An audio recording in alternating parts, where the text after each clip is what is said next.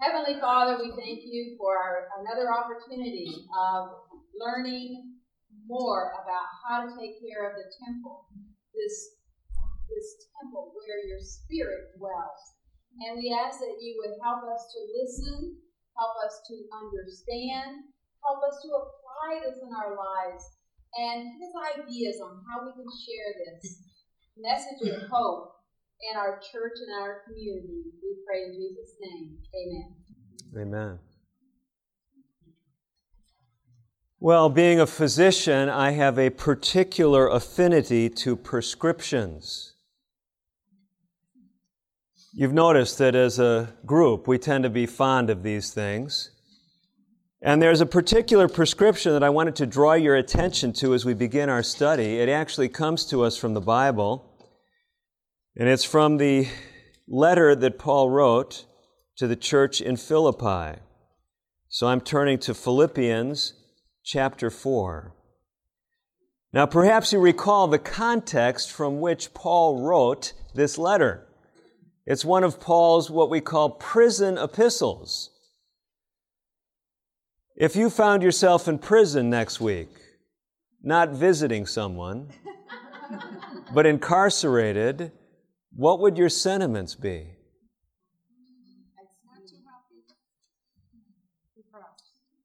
The book of Philippians is remarkable because one of the keynotes of Philippians is rejoicing. So, Paul the prisoner is writing to us, and he writes these familiar words in Philippians 4, verse 4 Rejoice in the Lord always. Again, I will say, rejoice. And then just two verses later, he gives this amazing prescription. It begins in verse 6 of Philippians chapter 4. He says, Be anxious for nothing. Some of the more uh, contemporary translations say, Don't worry about anything. But in everything, by prayer and supplication, with thanksgiving, let your requests be made known to God. So now, I don't know about you, but if I'm in a situation where I'm tempted to be worried, how likely am I just naturally to be giving thanks? Right? I mean, that's not your normal reaction when you're tempted to be anxious to give thanks. What Paul is saying, he's giving us a prescription. When you're tempted to be anxious or worried, instead of that, we're supposed to with prayer and supplication, with thanksgiving, make our requests known to God. And then he promises something in verse 7, and it's it's an unusual promise because many times in the Bible you'll read things like, well, ask anything in my name and my Father will do it. And, you know, there's promises about, you know, calling to God and He will answer us. But there is no promise in this passage that God will answer our prayers. Now, I'm not saying that he doesn't, and I'm not saying that it says that he won't.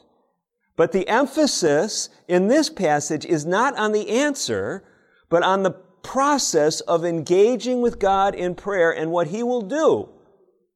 Here's what it says. When we do this, when we're tempted to be worried, and instead, with thanksgiving, we make our request known to God, Paul says in verse 7, then the peace of God, which surpasses all understanding, will guard your hearts and your minds through Christ Jesus. So this is an amazing stress relieving promise. And I wanted to give that to you at the beginning of our presentation because had we had the full three hours that we spend in the DVD series, someone may want to catch the lights. John, maybe you can catch the lights for us. In the uh, DVD series that I think we have in back, uh, if we were to take those full three hours, we would uh, talk quite a bit about stress management. And for those of you on the mailing list, this is the mailing list. If you would like the, the PowerPoint uh, or the notes from the lectures, put your name on it. Anybody need it? Yeah, so every slide that I show we'll send out to you in a, in a handout format, in a PDF. And then we'll also give you special pricing on the new book. I was just we just finished with all the edits. All the graphics are done. It's been, some of you have been here from the beginning of the week. You've been praying with us. It's been an ordeal. I mean, my computer got infected with malware this week, and Uh, things have been breaking, and we're just getting more and more excited that the Lord really wants this book out there because it seems like Satan doesn't want it to get finished. But the point is, we're coming out with a new book called 30 Days to Natural Blood Pressure Control. We talk a lot about stress management. I was just finishing up the edits on that chapter before I came in. Exciting stuff about how managing stress better can help lower your blood pressure. And by the way, there's no finer stress management program than putting your life in the hands of the Creator.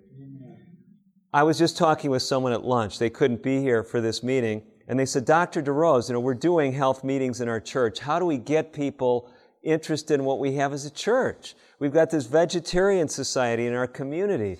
How do we introduce people to Jesus?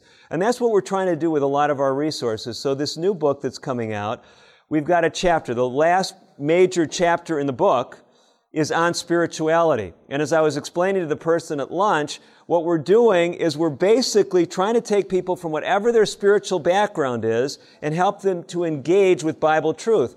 Now, I don't know that we're going to succeed in this. We've got, uh, we have a very uh, competent editor who's helped us uh, with that process, Clifford Goldstein. Many of you know Cliff from his uh, television work and writing. And uh, so he finished uh, editing the book and this chapter in particular. And so what we do is we suggest to people, whatever their faith background is, if they're an agnostic, if they're an atheist, they still have a spiritual background. So we talk about how spirituality is connected with health. But you may not realize this. If you look at the medical literature, there is a connection, a positive connection between spirituality and health in many of the studies, but there are also some studies that show that people who are more spiritual have worse health. Have you heard about this? There are certain spiritual characteristics that actually can worsen your health. And basically, if I were to boil it down, it's spiritual beliefs that um, are not in keeping with the truths of the Bible. So if you think God is a vengeful God and He's punishing you, this will undermine your health. So there's some people that are very, they're very spiritually minded, but it's undermining their health. They've actually shown this in the medical research literature. So in this chapter in the book, 30 Days to Natural Blood Pressure Control, we actually go through this in the spirituality section, and then we say, well, how do you sort out? How, how can you tell what the good spiritual things are from the bad? What can we do that would appeal to people across the spiritual landscape? And I suggest that we could look at the teachings of a great teacher, revered across spiritual traditions. Any of you know what probably one of the, the greatest teachers uh, is in the minds of secular people, even? Someone by the name of Jesus. And uh, what we do in this chapter is we look at the Sermon on the Mount, eight principles on the Sermon on the Mount that we say apply across spiritual traditions. What we do in order to go through these eight principles, like be humble and submit and, uh, you know, you could, we put the Beatitudes into simple phrases, simple concepts. And we say, in order to understand this, you have to understand the biblical background. And so we start by looking at some of the biblical background that includes things like a discussion for lay people on what happens when you really die. You know, God isn't punishing people forever. Uh, what is the plan of salvation? We're not saying it in those words, but we're trying to engage a secular audience with these biblical principles. So continue to pray for us and this book. And all of you, if you're on the mailing list, you'll get special pricing on the ebook when it comes out, hopefully within a month. So keep praying with us to that end. So I tell you all that because when we speak about the topic of high blood pressure, this is a topic that is of interest in your communities. And if you run a high blood pressure program, you're going to have people from all walks of life that will come to your church, come to the community center where you're offering it. The, it's an epidemic, and it's an epidemic of staggering proportions. As we get into the prime of life, you'll notice something very interesting.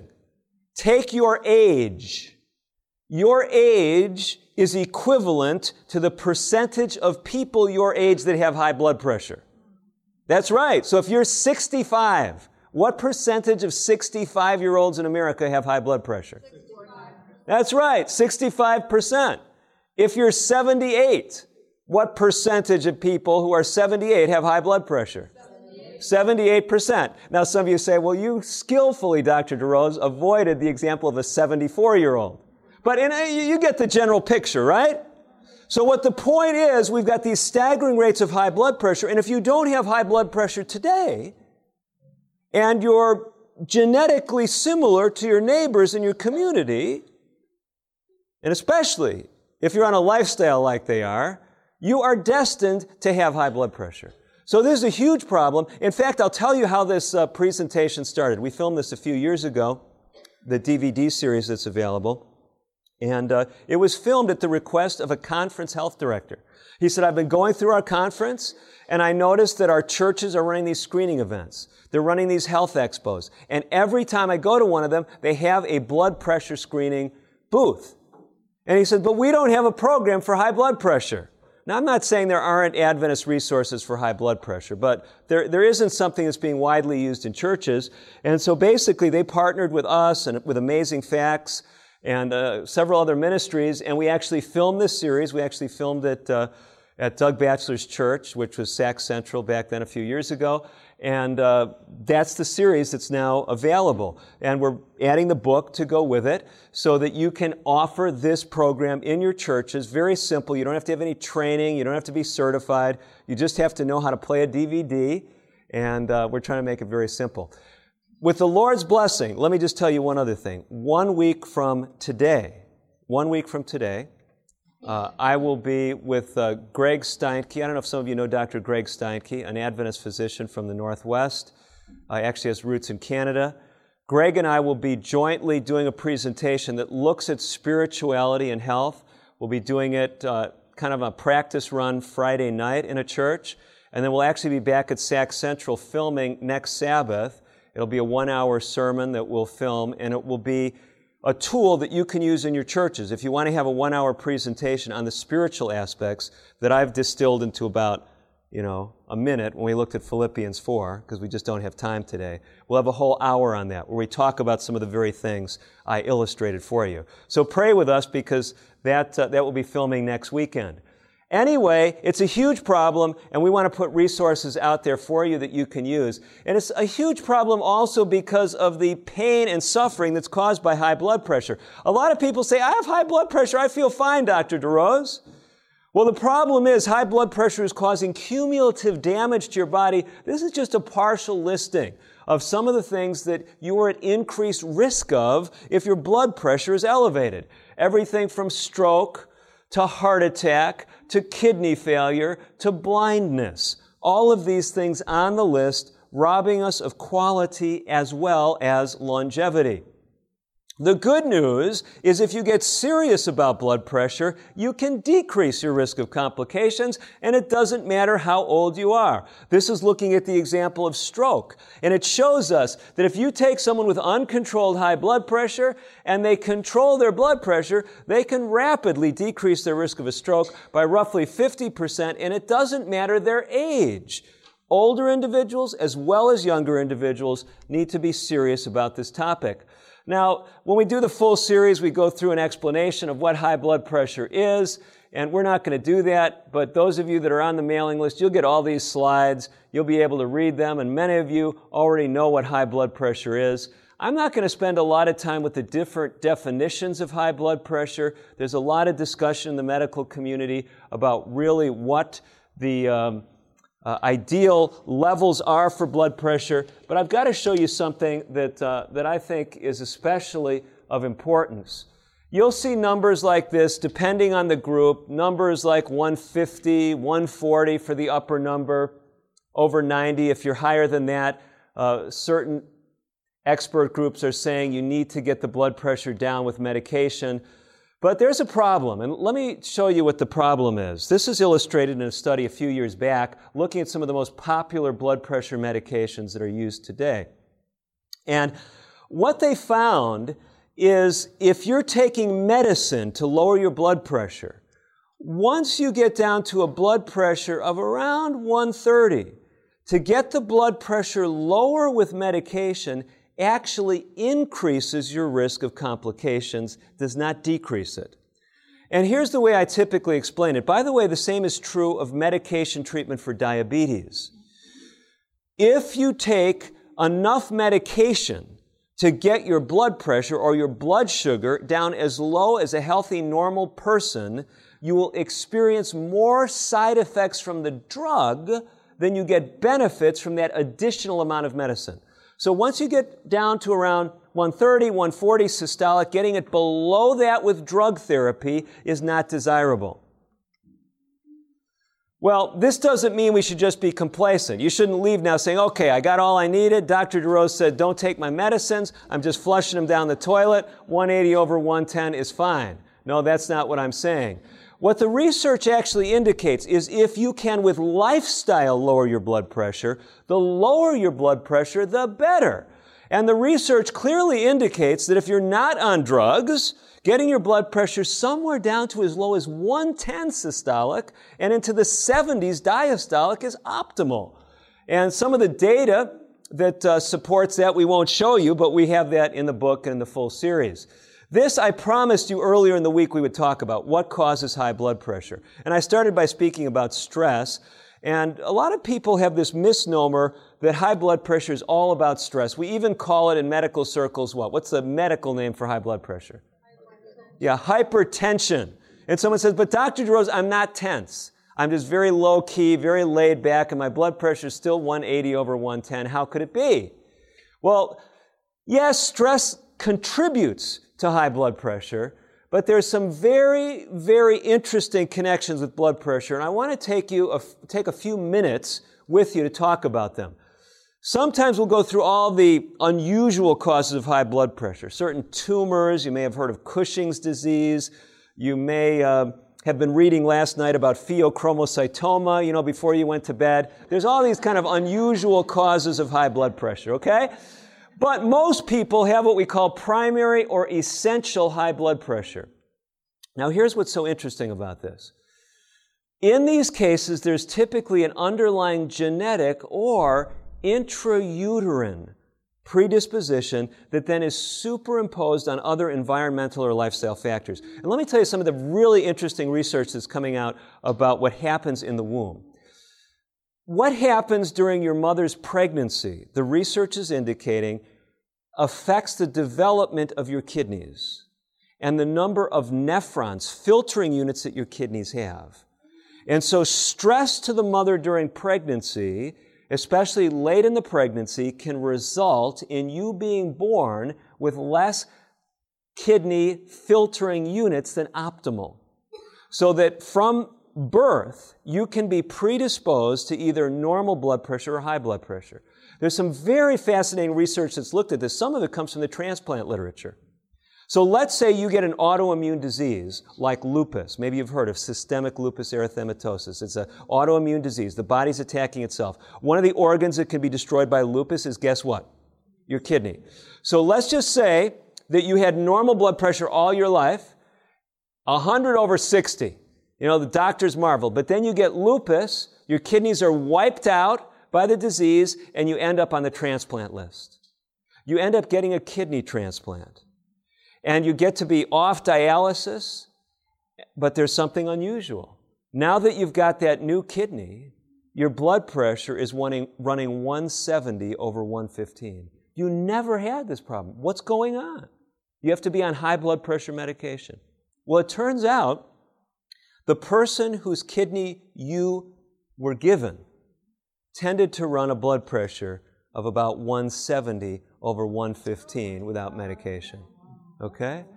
The same is true with the flip side. I'm making it a little bit more dramatic than the, than the, re- but the research shows this very connection. I mean, it's not going to be exactly the same as you're running, but you, you understand. We take a little poetic license. Some of you are health professionals and you're kind of raising your eyebrows. You know, is it really exactly the same? No, I mean, it's not exactly the same, but it predisposes you. So similarly, if you have high blood pressure all your life, and maybe even diabetes, you lose your kidneys and you get a kidney transplant from someone who had low blood pressure all their life. What do you think your blood pressure is likely to be? Low. low. So why this is so important? It's so important because here we're talking about lifestyle. And there's a danger, and we've talked about this before. Some of you have been with us from the beginning of the week, and I have a great fear when I speak to Adventist audiences about lifestyle. And the great fear I have is that you'll come to Dr. DeRose's hypertension lecture and then you'll go back to your church and you'll say, brother, I know why you have high blood pressure. You're obviously eating meat when no one's looking. Okay?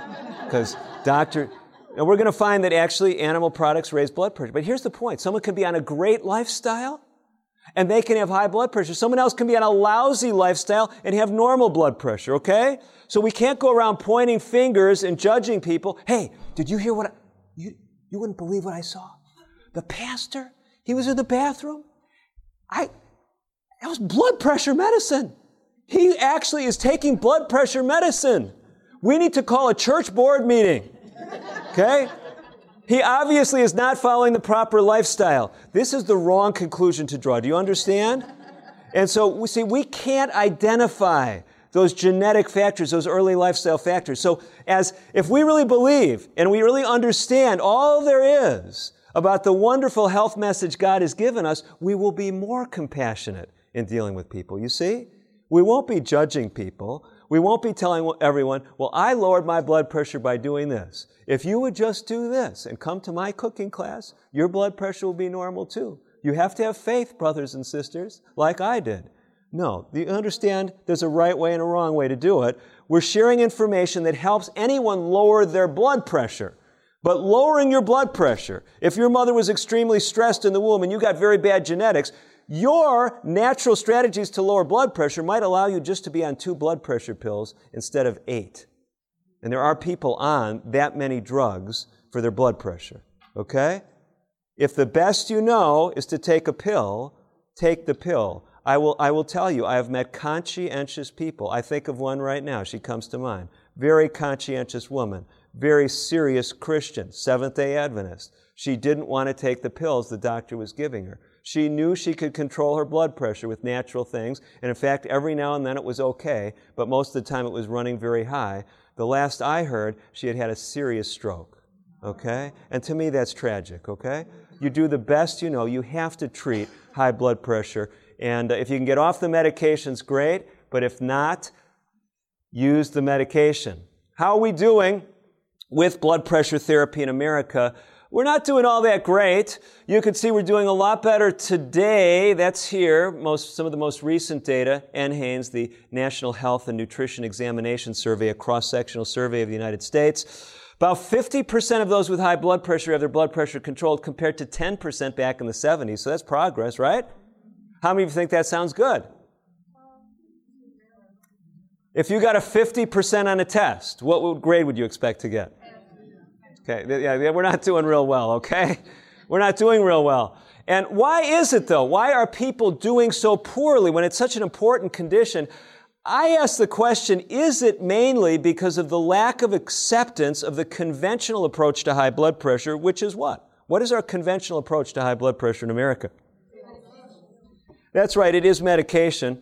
And uh, we're going to look right now at kind of a, a pro con list. We're going to look at the pros of treating blood pressure versus the cons of taking blood pressure medication. We're going to have two columns common symptoms of blood pressure medications, and then common symptoms of untreated high blood pressure, okay? So that's what we're going to do. We're going to kind of compare these two. We're going to say which of these lists looks better to you. So we'll start first with the list on the left. And you can see here many people who take various blood pressure medications end up having to urinate more frequently. You say, well, not all that bad. You know, if Dr. DeRose gets long winded, I'm not that interested, at least I have an excuse to get up, and at least my significant other understands why I'm leaving. Fatigue. Well, not sounding so good. Now, granted, here in my lectures, you got points for having fatigue, because when you slept, I gave you credit for being fast learners, remember? Okay? But most of the time, we don't. Eh, we were talking about the benefits of rest for those of you who haven't been with us throughout the week. But fatigue, most of us don't want to be more tired, okay? Dizziness, now this is not sounding too good either. Uncontrollable cough, exercise limitations, sexual dysfunction, and depression. I don't know. If that was the sign up sheet I was passing around, how many of you would have signed up for those symptoms? Probably none of you, right? Well, let's now, but we got to compare that with the typical symptoms of untreated high blood pressure. We want to say, well, which list looks better to you? Okay, so let's go through the list of typical symptoms of untreated high blood pressure. There are none. So most people with high blood pressure are perfect, they feel perfectly fine. I remember a woman came to me. She heard that we were working, uh, this was while I was at, uh, at Weimar. She heard that we were helping people get off their medications for high blood pressure. And she was recently diagnosed with hypertension some six months ago. She had already been on six different drugs. She'd see another physician in the community. And one after another, she put her on a drug, and then what would happen? She'd have one of these complications or something else. And she said, I can't take this. And so after six months, how did she feel? Yeah, I mean, she was almost tempted to say, well, who cares? I mean, I felt fine with the high blood pressure. This is another really interesting study. It's called a meta analysis where they pool data from all kinds of different research studies on common medications used to treat high blood pressure. These are uh, abbreviations for common classes of drugs. The one on the bottom here are the so-called beta blockers. If you are started on a beta blocker for high blood pressure, by the way, this is no longer recommended as a first-line drug for high blood pressure alone. But if you're put on that drug, the odds are that in a year or less, nearly 75% odds you will not be on that drug. You will not tolerate it, and you'll say, you know, you'll stop taking it. Or tell the doctor, I got to be on something different. Diuretics, water pills, about half the people that are put on a diuretic for high blood pressure are not on that pill a year later. You can see even the best tolerated blood pressure medications, only two thirds of the people still sticking with those medications after a year. This is, I think, why we have such a big problem. People really, they want to know natural things they can do to control their blood pressure. Because medications have a bunch of side effects that it brings. In fact, I say to people, is it possible that the high blood pressure medications are creating more pressure or stress than the high blood pressure itself? And I ask the question, might there be a better way? Might there be a no pressure solution to high blood pressure? What do you think? Might there be a, we're not talking about lowering your blood pressure to zero over zero. I just mean no pressure as far as, you know, no stress, not stressing you out. If you can remember this phrase, no pressure, just two words, how of you think you could leave this lecture remembering no pressure? Uh, pretty easy, right? Some of you like these acronyms. There's a whole bunch of different ones. And uh, no pressure is the acronym that we use in our uh, DVD series and in the book for strategies to naturally control your blood pressure. You may have guessed it, the N stands for nutrition. The O stands for optimal beverage choices. P is for physical exercise. R is for rest. E is for environment. S, the first S is for stress management. Then we have social support, use of natural adjuncts. We'll talk some about those hopefully refraining from pressures and excesses. That's a mouthful, but it's really the concept of temperance. And exercising faith in God. Okay? So I know that went by quickly. You'll get to see a slide like this uh, more than once as we talk together this afternoon. But again, any slide I project, if you're on our mailing list, my wife is faithfully, she's really helping me. When I'm on the road alone, I'm the one keying all these in. But she's putting them in to a, uh, a database, and we'll just send all of you all the handouts that we had this week, and you'll also get the notifications when we come out with new resources at Compass Health, like the high blood pressure book that's in the works.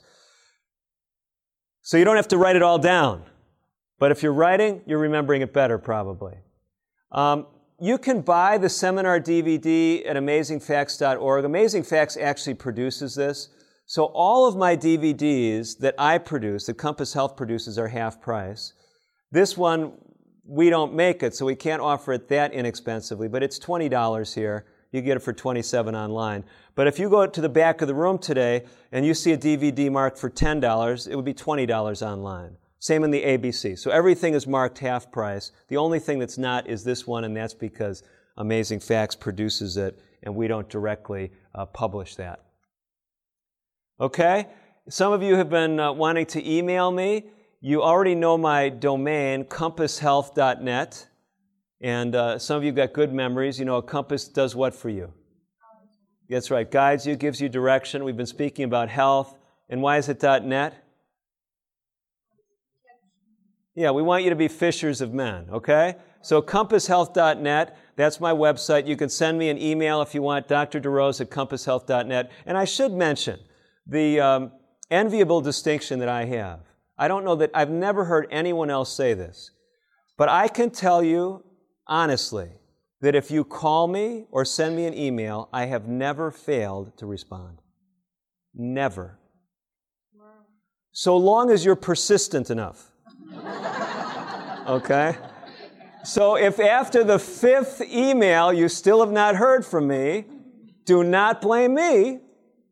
You need to send that sixth or seventh email. Okay? So, really, as long as you're persistent enough, I will get to you. And of course, that's a bit tongue in cheek because I run around a lot and uh, things do get uh, missed. I think I saw an email that someone sent me a question from a year ago. Somehow it came up in some search. I was looking for something else. So, and they only, re- they only emailed me once. Their fault, you're right. Okay. So send me, but really, you do need to be persistent. Like while I'm here at camp meeting, I'm not answering a bunch of emails. We've, we've had our hands full with a lot of things.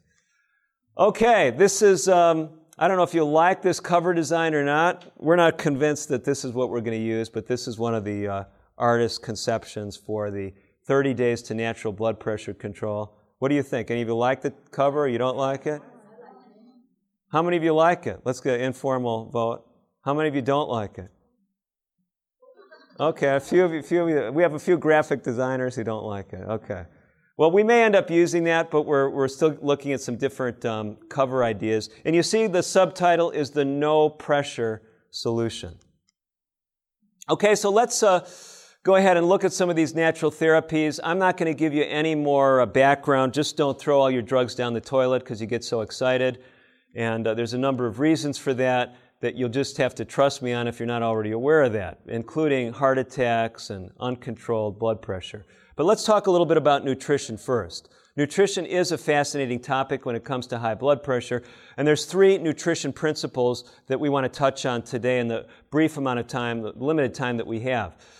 Increasing plant food consumption has been shown to lower blood pressure, controlling calories, and decreasing salt intake. Now, you know, I should have checked this before coming here today, um, but in the book and in the full series, when we ask this question, do typical diet practices make a difference? We actually have a study that I think was done here in, uh, at camp meetings in Michigan. But I don't have that here right now. I'm just going to look at the broader Adventist health study data. This is one of the most fascinating graphs that I think has come out of the Adventist health study, the current version of it. In fact, um, some months ago, someone ran into me and they said, Dr. DeRose, I heard you speak and I just changed my whole life. And I was just, you know, starting to kind of feel proud of what a great communicator I was. And uh, then the person said, it was nothing that you said. He said it was that one slide that you showed. And it was this one. He was referring to this slide. You know, the Lord has ways of keeping us all realizing that He is the only one that is worthy of praise, okay? But this is an amazing slide. And what it basically shows, if you look at it quickly, is it's like stair steps. If you want to decrease your risk of diabetes or high blood pressure, what the data from the Adventist Health Study shows is get rid of more and more animal products.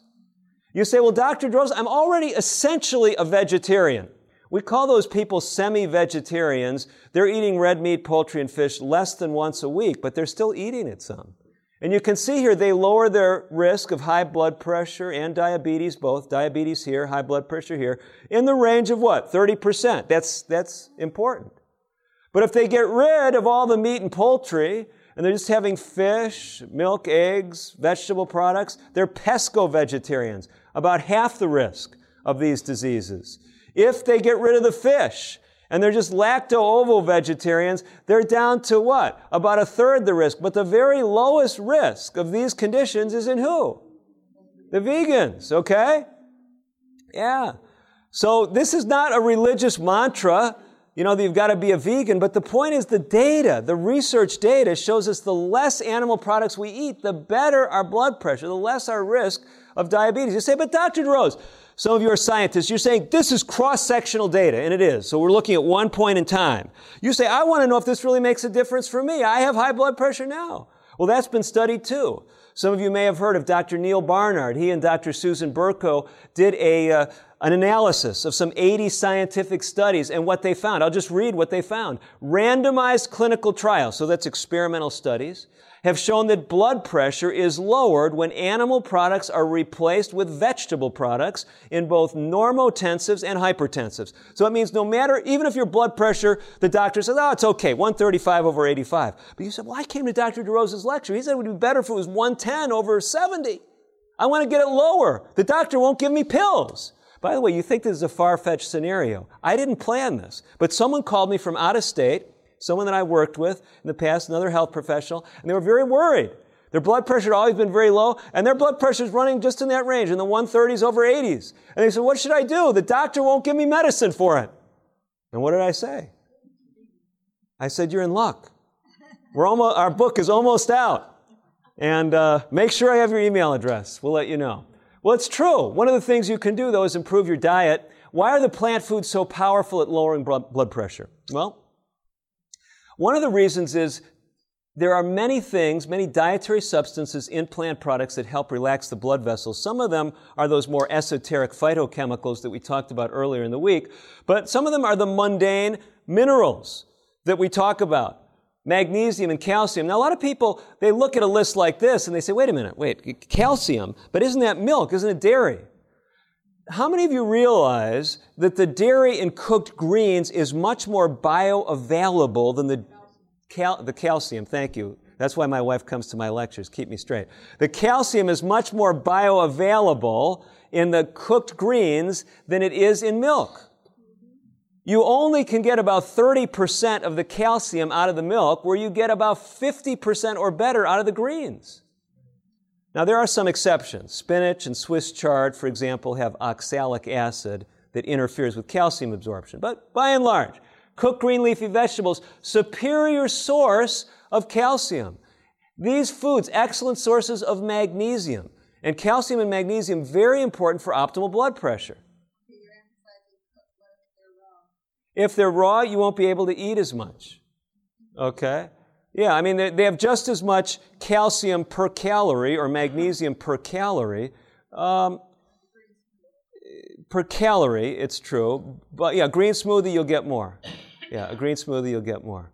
But, but let's talk about the phytochemicals. So, calcium, magnesium, great sources of the plant foods. What about the phytochemicals? Well, if we had an hour, we might be able to talk um, in some detail about the renin angiotensin aldosterone system. Some of you already know all about this and you'd just be bored. Others of you could care less. The point is, this is a, a, hormonal system, if you will, that is involved with blood pressure regulation. Many of the most popular medications today, many classes actually of blood pressure medicines, work on this system.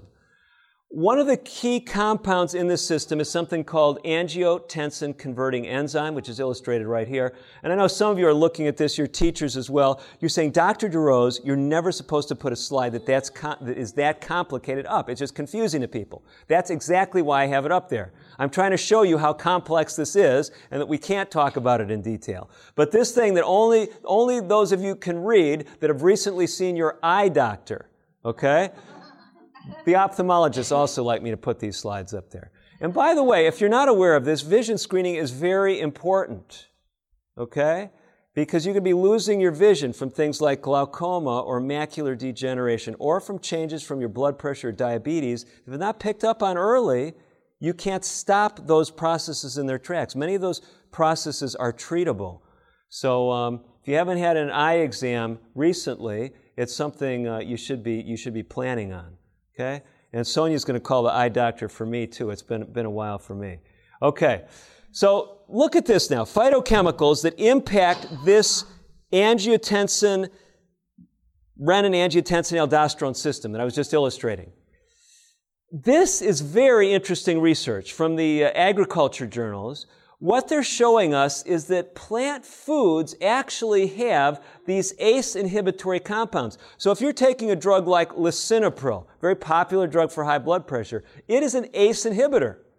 Well, there's small amounts, if you will, of something like lisinopril in soybeans and mung beans and sunflower, rice, corn, wheat, buckwheat, broccoli, mushrooms, garlic, onions, you see the list, peanuts, chickpeas, and potatoes.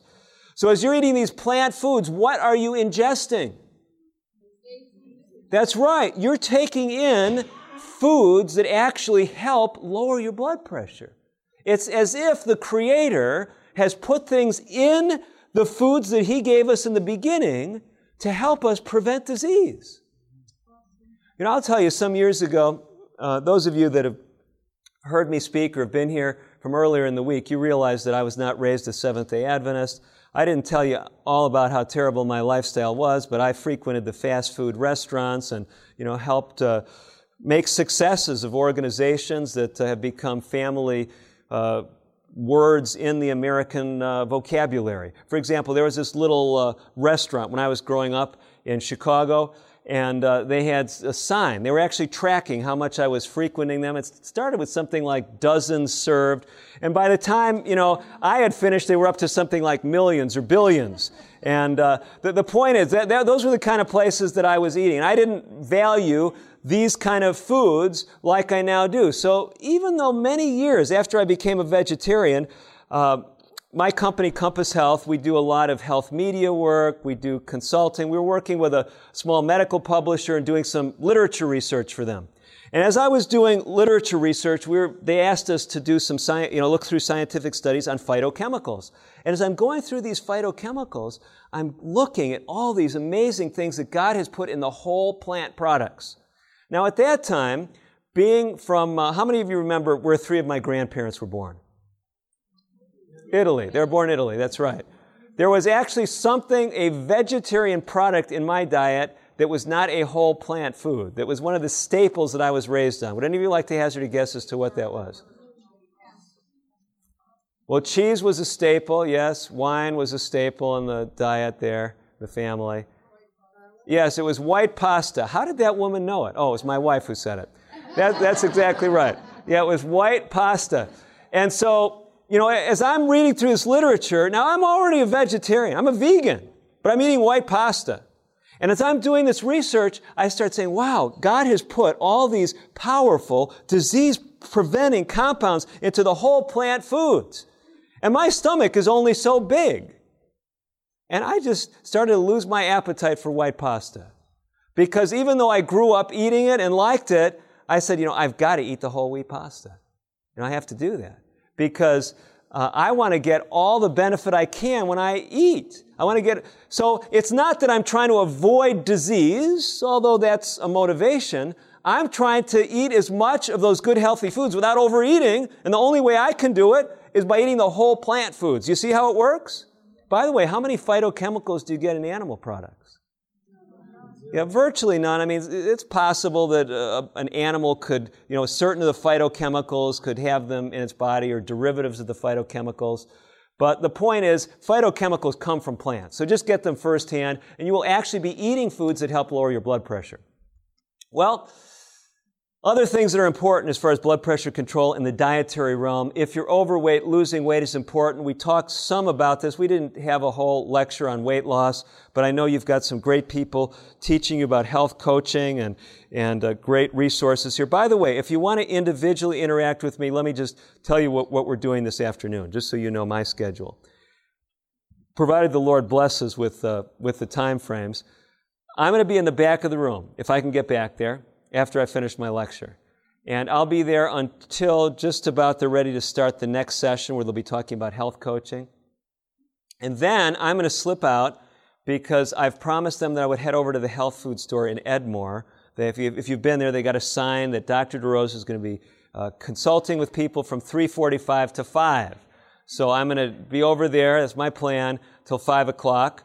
Then I'll uh, head back to my living quarters and get situated for Sabbath and be over here, the Lord willing, by 6 o'clock in this room tonight. If, if others of you have questions and want to talk or visit and you haven't caught up with me yet. You, it's fair game if you see me. I'm planning to be here all day tomorrow. If you see me at any time, you know, just grab me. If it's a bad time, I'll tell you. You don't have to apologize. You don't have to say, Dr. DeRose, is it okay? It's the Sabbath. I don't want you to make you work. Um, we go into ministry. I mean, you know, what, what, if your pastor said, I've decided I'm no longer preaching on Sabbath because uh, the ministry God has called me to do, I still need a break on Saturdays? What would you say? okay? Yeah, so, so when, when God calls you to ministry, you're happy to minister on the Sabbath, so you don't have to feel bad asking me questions. And uh, yeah, if I'm about to, you know, keel over, one of you thought if you get, told me all your problems, I would pass out or run away.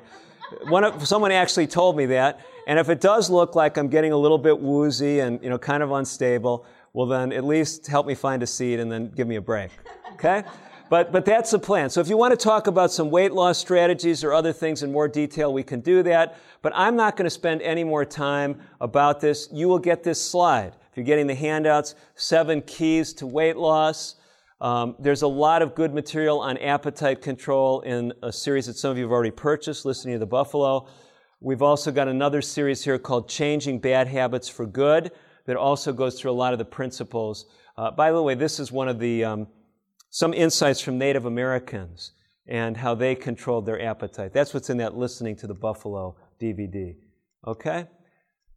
So let's hasten on, and you should be happy the quicker I fly through these slides because remember, I told you every slide I showed you would be in the handouts. So the fewer slides I show you, the less will you'll get in your handout. So instead of being frustrated that you can't read them, you should be happy that you get to look at them later. Here's what Paul said, though. This is, uh, is worth saying. We looked at Philippians earlier. Philippians chapter 3. Remember, he's wrongfully imprisoned. He did nothing wrong, Paul. And he says this, My friends, I don't feel that I've already arrived, but I forget what is behind and I struggle for what is ahead. I run to the goal. And then later on in chapter 4, that quote that we've uh, uh, quoted many times I can do all things through Christ who strengthens me. So Paul was basically saying, putting it into the health context. Of course, that was not the contextual reason for the statement. But if we were to apply it to what we're talking about today, don't look back at how you failed in the past. Look at where you want to go. And basically, are, there are things that you can do and that God can help you with that can make a difference. If you're a heavy salt user, this can be a problem with blood pressure. Um, you can't leave all salt out. Do not say you're going on the no salt diet. You will die if you go on a sodium free diet. Zero sodium is not compatible with life. You do need sodium. By the way, it's interesting, isn't it, that in Ellen White's day, when other, quote, health reformers, not of our faith, were talking about total avoidance of salt, Ellen White said we should not do this. Do you remember this? And she actually said, The whys and wherefores of this I don't know. God had revealed to her that we can't make a total break with sodium, and I don't recommend you do that either. But cutting down our sodium can be beneficial. There's a lot in these uh, handouts that will go into detail how many lives that could be saved. This is the New England Journal of Medicine, did these calculations about five years ago, five, six years ago. And what they found is basically looking at the best data available, we could cut the death rate in America from things like coronary heart disease and stroke by tens of thousands of lives by just on average decreasing our sodium intake by half a teaspoon a day. And you say, I don't even eat that much a day. Well, the average American is eating a couple teaspoons uh, in that range a day. And uh, most of that f- comes from processed and restaurant foods. Okay? It's not what you're doing at the table. It's foods that you're buying. If you're not reading labels, you're probably getting too much sodium. Here's the real good news, and that is that tastes change. When we talk about changing your lifestyle, and we do this whole mini series, Changing Bad Habits for Good, on this topic. By the way, if you're doing a series in your church, this is one of the topics. If you had me come to your church and do a health series, by the way, this is not telling you that if you invite me, I'll come. Most invitations I have to turn down because there's only one of me, and uh, there's a lot of need out there. But many of you, I know, are doing good work in your own churches. But when I do a series in a church, I often speak on this theme, changing bad habits for good at first. Because I find that most people have these reservations about healthful living. They think it's going to make their life miserable. They think, you know, it's, it's extreme. It's going to rob them of life's quality. And we help them see in these two short presentations that basically you can develop new enjoyments. That's the way God's created us, and we tell you how to do that. So if you're not having me come to your church, pick up the DVD, Changing Bad Habits for Good, and uh, we walk you through that. But here's a practical application. You don't need the DVD, just listen very carefully to the next 60 or 90 seconds. This is a study of sh- showing what happens to salt preference when you dramatically decrease your intake of salt. So these are individuals who cut their salt intake at the beginning of the study, and here's how much, how salty they like their food. And this was about as salty as commercial soups were being served in that era. This is from the 80s. It's a classic study. What they found after just one week on the low sodium diet, their preference for saltiness had already decreased. But it continued to decrease for about three months until they reached a lower, lower set point, if you will, for salt desire, about half as much as what they were accustomed to. So they liked the food just as much here as back here, only they were eating what? Half the salt. So, and this is true not just with salt, it's true with fat. It's true with other lifestyle habits. If you make a dramatic change in your lifestyle and you stick with it, you can develop new enjoyments, but don't make the mistake that most people make. You know what the mistake they make? They say, I'm going to reward myself. You see? With that delicious, you know, if we had Doug Batchelor here, maybe it's that delicious ice cream. Okay? And uh, so I, have made a clean break with it. You know, I've, I weigh 500 pounds and uh, the Lord was convicting me to give it up, but I'm, I'm eating a you know, half gallon of ice cream every day. I have diabetes, high cholesterol. I'm convinced by the Holy Spirit I need to get rid of this, but I'm just going to have a small bowl once a week. Isn't that better yeah. than a, a, whole half gallon a day? Yeah. The problem is, when you cut back, you can actually increase the desire for the substance. So all week long, you're longing for the ice cream, you see?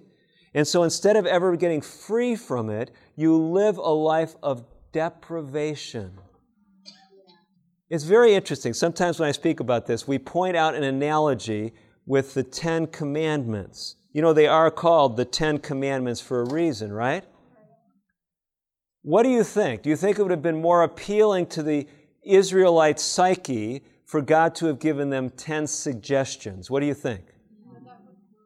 Wouldn't that be more appealing, though? I mean, what do you like better? If you come and see the doctor, if you see me as a physician, and I gave you 10 commandments, you would be tempted to say, well, what kind of, who does he think he is, right? Now, if I gave you 10 suggestions, wouldn't that be more palatable? No? Well, we could have a big debate about it. I see some of you, you know, a, you're definitely divided on this. But here's my point God, our Creator, often instructs us as far as all or none when it comes to certain lifestyle practices. And I'm not saying everything's that way.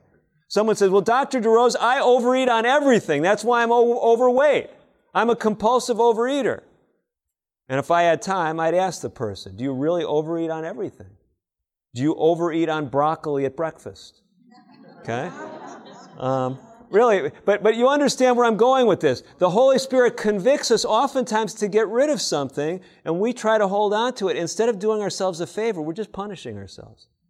It's like the smoker who's just going to have one cigarette a day. It's not a sustainable program, okay?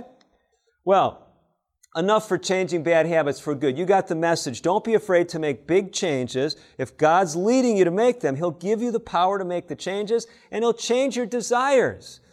Well, clean breaks are especially powerful. Even when they're not possible, like with sodium, we still can develop new enjoyments. Well, let's hasten on. You would think, since we talked about nutrition first, we're going to speak about what next? No, we're going to speak about social support because I know we won't be able to cover everything. I see some of your jaws just dropping. Social support. I want to know what to drink, Dr. DeRose. No, this is so important. And I've told you about this throughout the week, but I want to give you some more tangible evidence of this. When you're doing programs for your community, help people understand the power of social support. One of the regular professional settings I find myself in virtually every year, I plan to be there this year. This year, the American Public Health Association 10 or 15,000 health professionals from around the world will be convening in Denver. And uh, I plan to be there. And one of the themes, more recently, the public health community is very concerned about social support. They're concerned about healthy communities. They're concerned about doing things that make it easier for people to live healthfully. And so your churches are powerful resources in your community, and most of your community members don't know it. So you can honestly tell people you need to keep coming back to our church. Because here is a supportive environment for the kind of changes you want to make. You came to the cooking class, you go back, you know, other places, your place of work, people aren't necessarily going to be supportive. Come, keep coming to programs that we have here. Now, I, I, I, usually say that a little bit more tactfully. I'm just trying to make the point here. But the point is, this is really a powerful point. The more social connections you have, we saw earlier in the week, we were speaking about the immune system, it decreased the risk of cancer. Remember, and can, increased cancer survival in that uh, nurses' health study cohort?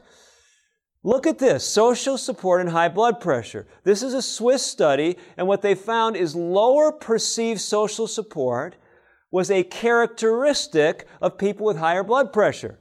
So, in other words, less social support, higher blood pressure. That's why you need to keep going to church. Low social support tends to elevate your stress hormone levels. When the stress hormone levels go up, they raise blood pressure, they worsen blood sugar. They cause you to put more weight in around the middle. Now, this is a fascinating study. Just a few years ago, one of the most prestigious publishing groups in medicine is the Nature Publishing Group.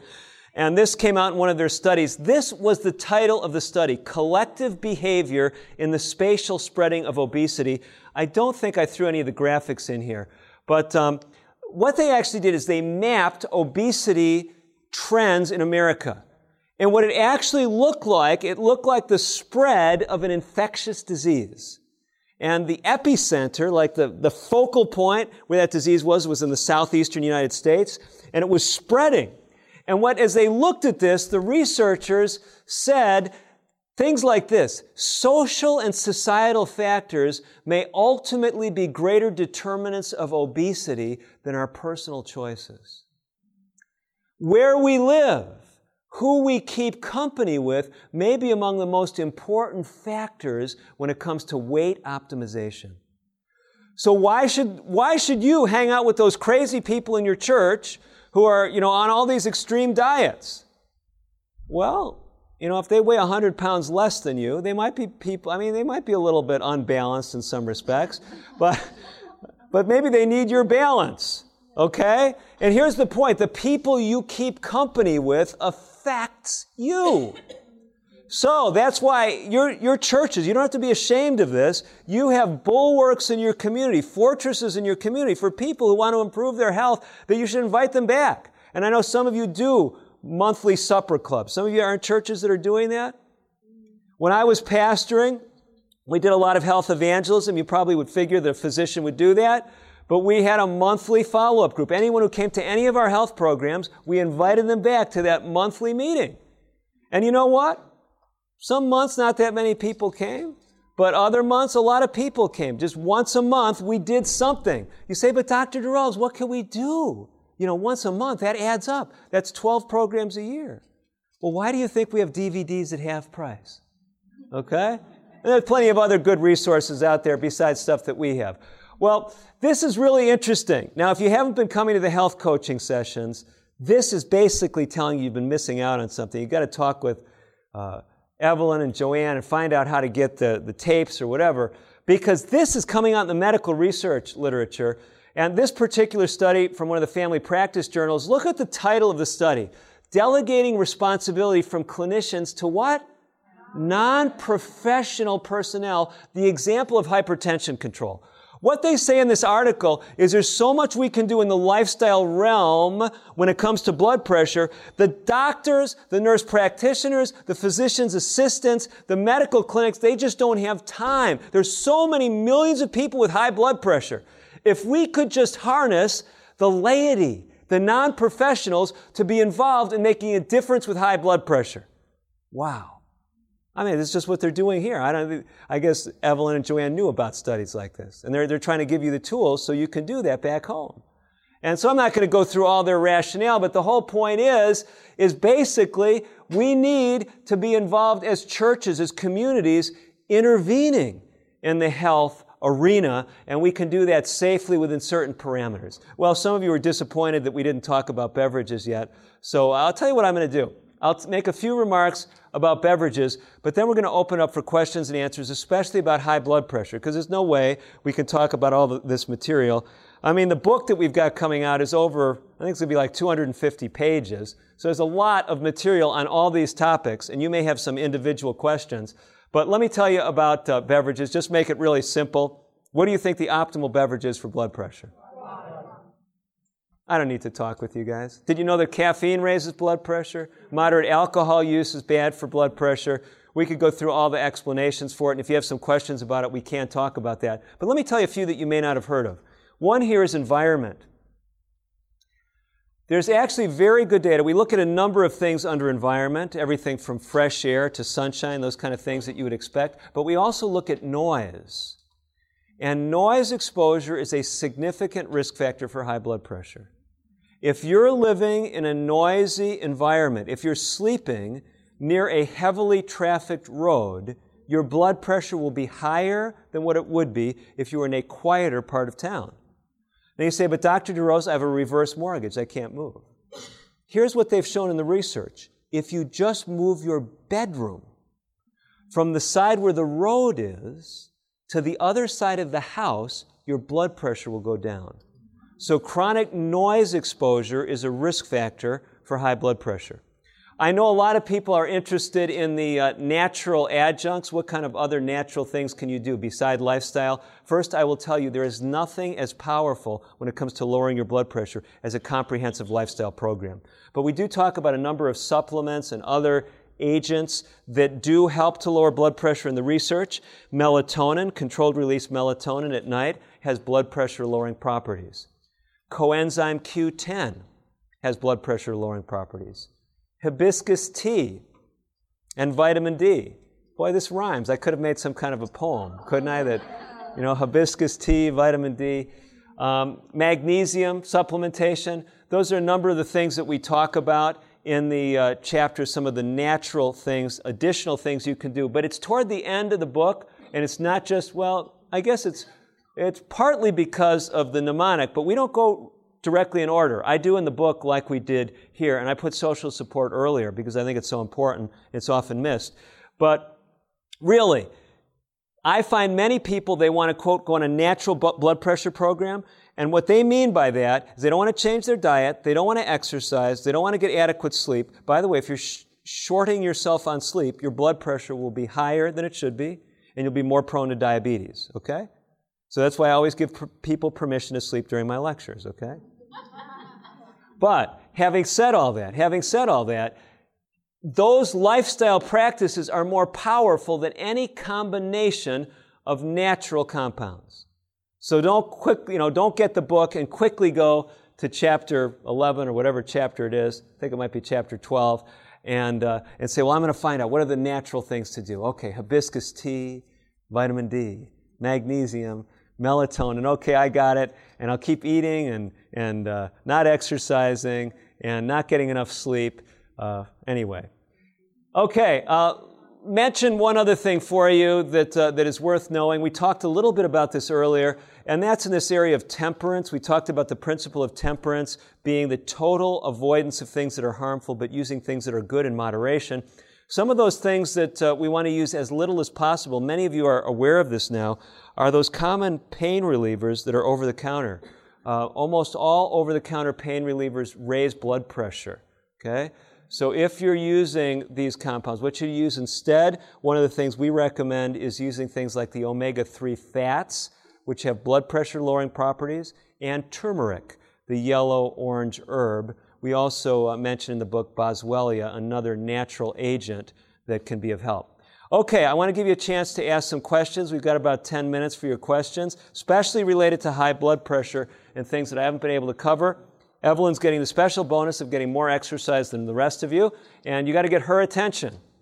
Okay, first question.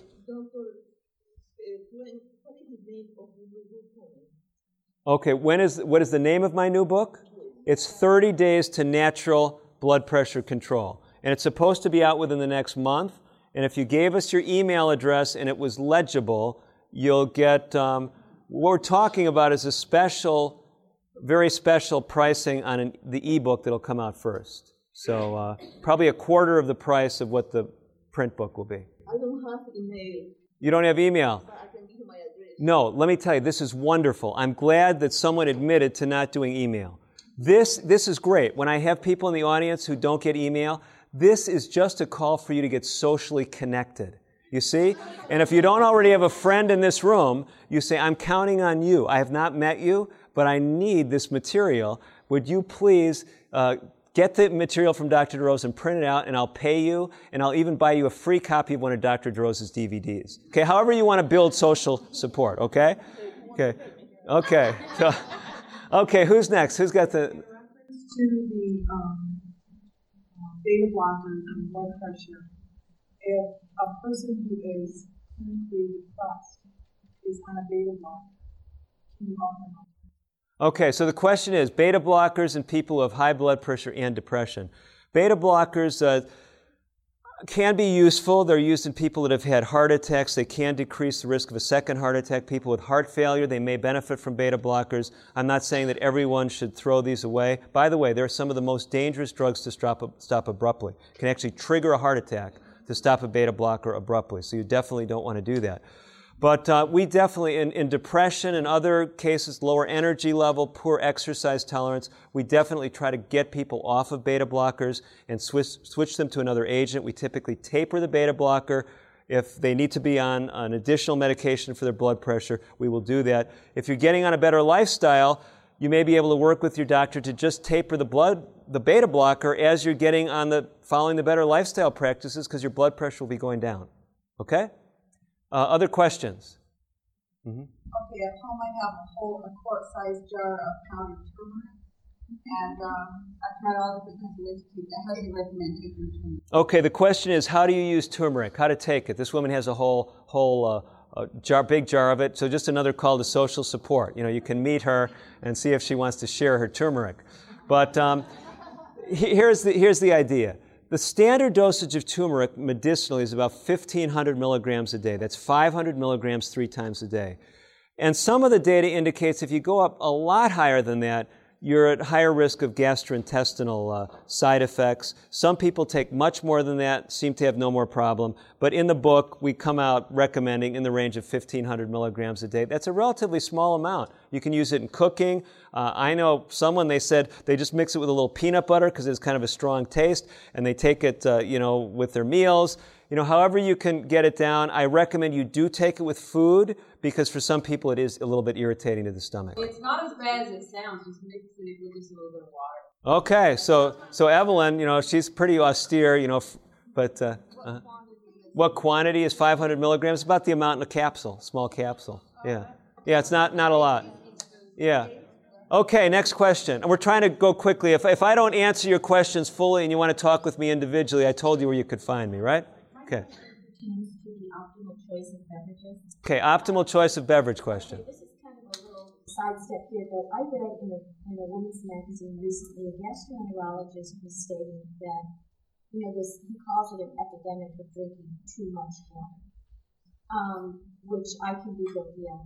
He said that it has come to the point where people, and he's not just talking about before meal or after meal, he meant across the board, that we are in fact damaging uh, our bodies, the, the stomach's acid and digestive processes to the point where we're not digesting our food properly at all. Okay, so yeah, okay. So the question is, can we drink too much water? Can it dilute our acid uh, in the stomach? Can it harm our digestion? I do not recommend drinking water with meals. There's a number of reasons for it. Uh, drinking more water delays gastric emptying, so the stomach does not empty as efficiently if you put a bunch of water in there. You say, well, that's good, I'll feel full longer. Well, the problem with it is it also increases your risk of, of reflux and heartburn. So, yes, there are problems with drinking water with meals or in very close proximity to meals. But, having said that, for most people, they are not getting enough water you can drink too much water. We talked about this as far as your sodium level. We, you can get something called dilutional hyponatremia. That means you drink so much water that your sodium gets so low it can be life threatening. How much water does it take? Does anyone remember? Yeah, if you're not on any medications and you have a healthy heart and kidneys, the research suggests the average person would need to take about four or five gallons of water to get too much. Now, if you're out exercising, you're running a marathon, and you're drinking pure water, no, it can be less than that, okay? So, because uh, you're losing salt in your sweat. But the bottom line is you can safely, most people, unless they have heart failure, kidney disease, some other problem, taking lots of diuretics, you can drink easily eight or 10 glasses of water per day or more than that, and, and it can actually enhance your health. By the way, The cause of dilutional hyponatremia is because when you drink pure water, it causes your body to get rid of some sodium. Now, for most of us, it's actually good to get rid of some sodium because we got too much. So drinking a little bit more water actually helps your body get rid of excess sodium. And in fact, in the book, we have some of the research of Dr. Goldhamer, who's done a lot with fasting and actually shown that fasting is one of the things that powerfully lowers blood pressure. We've also seen that clinically in some of our work. Okay, next question.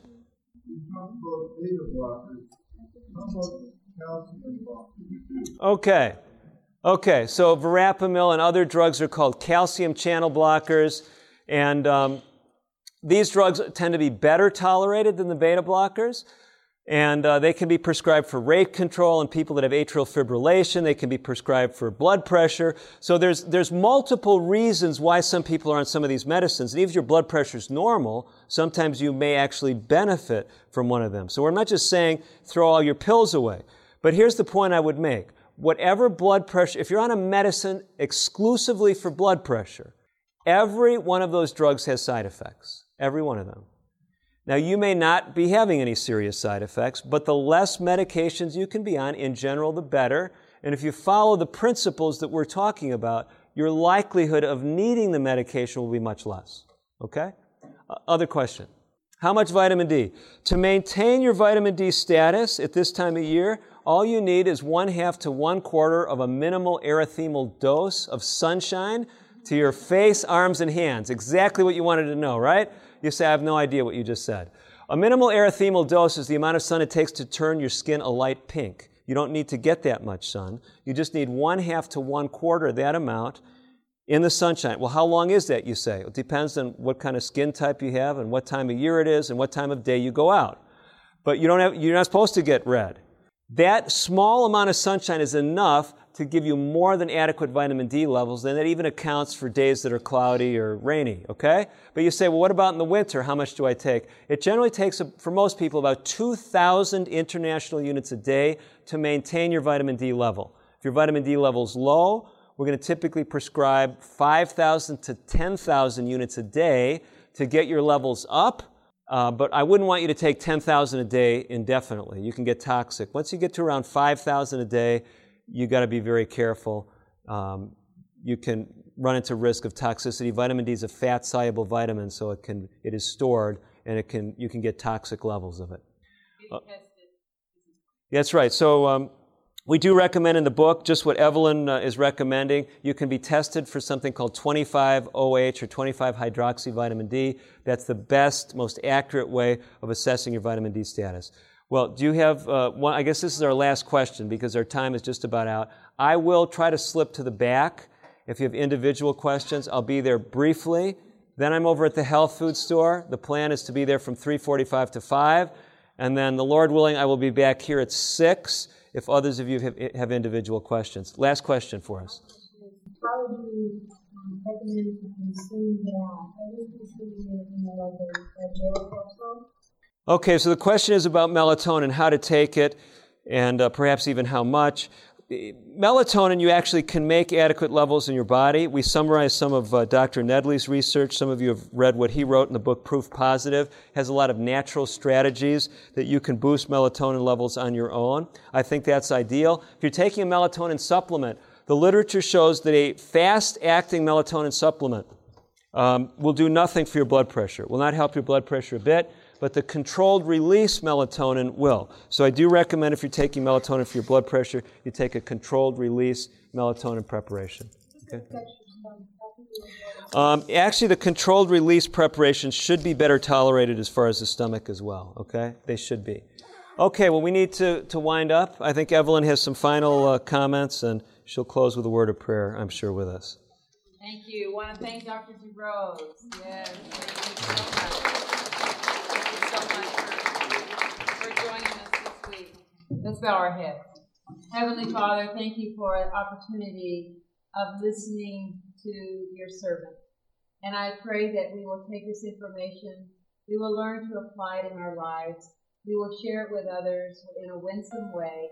And uh, thank you for this opportunity of being right here. Open our hearts and minds to this Sabbath that we can hear your voice hmm. to us in Jesus' name. Amen. This media was brought to you by Audioverse, a website dedicated to spreading God's Word through free sermon audio and much more. If you would like to know more about Audioverse, or if you would like to listen to more sermons, please visit www.audioverse.org.